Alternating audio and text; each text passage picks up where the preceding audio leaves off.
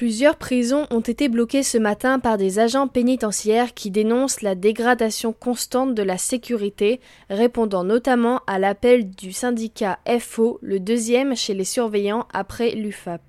À Fleury-Mérogis, dans l'Essonne, une centaine d'agents ont bloqué l'entrée de la maison d'arrêt entre 6h30 et 7h45 pour dénoncer le manque de réaction de l'administration pénitentiaire par rapport aux récentes agressions de surveillants et aux mutineries, a expliqué le délégué CGT de la prison Arnaud Aram. Dans les Yvelines, à Bois d'Arcy, une quarantaine de personnels ont mis le feu à des palettes et des pneus devant la prison et filtré les entrées.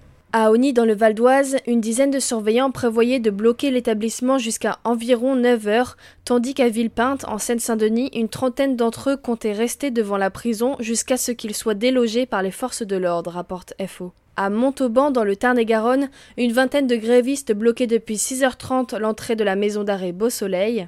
On montre notre solidarité avec les personnels pénitentiaires qui ont été agressés ces derniers temps dans plusieurs établissements pénitentiaires français, a expliqué le délégué syndical FO Pascal Rezani. On demande beaucoup plus de sécurité pour les détenus les plus dangereux et radicalisés, notamment par des moyens matériels non létaux, des établissements pénitentiaires spécifiques pour les détenus les plus dangereux. La pénitentiaire est à l'agonie depuis des années, a-t-il ajouté.